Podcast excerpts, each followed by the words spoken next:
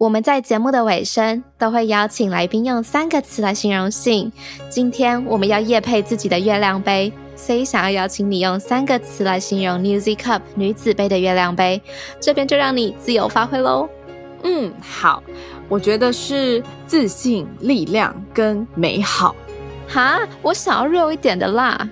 哦，你要 real 一点是不是？好，那应该就是爽、爽跟爽吧。什么啦？为什么呢？因为月经来的时候都会很想做爱啊，然后如果你用月亮杯的话，你就可以干干净净、清清爽爽的自慰嘞，多快乐啊！没错，我们创办的品牌 New Z Cup 女子杯月亮杯套组现正开卖喽！现在购买结账输入 SOS 就可以立即享有五五折优惠，优惠价只要一二一零元哦，也太划算了吧！快把优惠码分享给你身边各个有月经的朋友。还不会去搜寻 New Z Cup 女子杯官方网站 n u z i c u p 点 c o m，让茶跟玉陪伴你进入月亮杯的世界。欢迎来到 Shout Out Sex 无性不谈的性教育小教室性病篇。本集内容由现任台大医院感染科主治医师林冠莹医师监制。如果想要得到更完整的图文资讯，欢迎点击我们放在节目资讯栏中的连结。听节目的同时，搭配文章一并服用，能更快接受资讯哦。也欢迎将本集分享给需要的朋友，补足我们在成长过程中稍显不足的性教育吧。好，那我们就废话不多说，快点进入今天的主题吧。Go go！生殖器疱疹疾病原理介绍。疱疹病毒是属于 DNA 病毒。总共有八型，今天要介绍的是人类生殖器单纯疱疹。单纯疱疹病毒是人类经常接触的病毒，几乎每个人在生长过程都曾经感染过。初次感染大多发生在儿童时期，这时的感染多为无症状，少部分会类似轻微感冒的症状，大概两到三周就会自行痊愈。但即使痊愈之后，病毒可能还是会散布到神经节潜伏，日后可能会因为身体的其他因素，如压力、疾病、外伤、环境变化、免疫力降低等等原因，而刺激潜伏的病毒再度复发。因此，若成人出现疱疹症状，不一定是初次感染，反而大部分是复发感染。接下来我们要聊生殖器疱疹常见感染情境。生殖器疱疹病毒的传染，除了少数是从公共场所，如厕所、温泉、旅馆供应物等感染之外，大多数还是直接透过性接触感染的。但有些带源者是本身没有自觉感染的，这种带源者在不知情的状况下，很有可能会将病毒透过性行为传染给别人。这种无症状带源者传染给伴侣后，伴侣有症状出现的情况其实并不少见。因此，不一定是有明显症状才代表有受到病毒感染的。即将分娩的孕妇若感染了疱疹病毒，可能会经由产道传染给婴儿。所以，如果是孕妇得知患有疱疹的话，会建议采用剖腹生产，借此避免婴儿受到感染。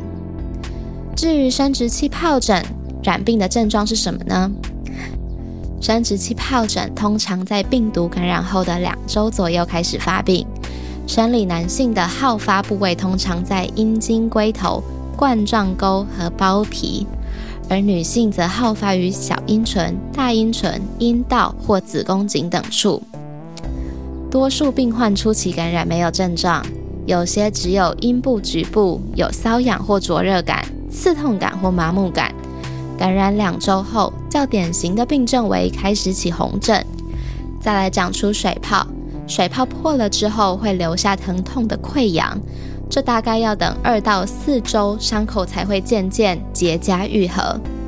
除了上述的病症之外，有时会合并有头痛、发烧、倦怠或解尿疼痛等情形，这个称为原发性生殖器疱疹。而原发性生殖器疱疹出现的几周或几个月后，可能会出现所谓的复发型生殖器疱疹，这样的症状会比原发性来得轻微，且病程也较短，大概五到十四天之后，疱疹就会渐渐结痂痊愈。那么，我们应该要如何去预防生殖器疱疹呢？目前为止，针对生殖器疱疹没有预防的疫苗。除了确认为生殖器疱疹后，在接受治疗期间必须停止性行为，以免传播之外，最重要的还是性行为间全程使用保险套、保险套、保险套。无论是性器交和肛交、口交，都有可能传播及感染。最后，生殖器疱疹的治疗求助管道为何？目前尚未有特殊药物可以治疗生殖器疱疹，且让它永远不再复发，只能够使用抗病毒药物降低严重程度，缩短临床症状，并减少复发的频率。不过，生殖器疱疹通常被诊断出来的几率蛮低的，是因为它的症状并没有非常固定，常常会以不典型的症状出现，有时只出现轻微的生殖器及会阴部溃疡。裂伤或小便疼痛等等，且生殖器疱疹和其他皮肤病变常常不太容易区分，种种原因使生殖器疱疹容易错过治疗的机会。所以啊，我们要呼吁各位，如果有迹象的时候，还是要尽快就医确认。若将性传染病的生殖器疱疹误认为是不会传染的，可就不好了。呼，终于结束了。如果你觉得本集内容对你有帮助的话，记得分享给更多亲朋好友哦。那毕竟我们制作这些内容也花很多时间，记得给我们五星评分评论。心有余力的话，也可以上我们的官方网站逛逛，抖内我们哟。那么我们就下集见吧。下集我们要聊什么性病呢？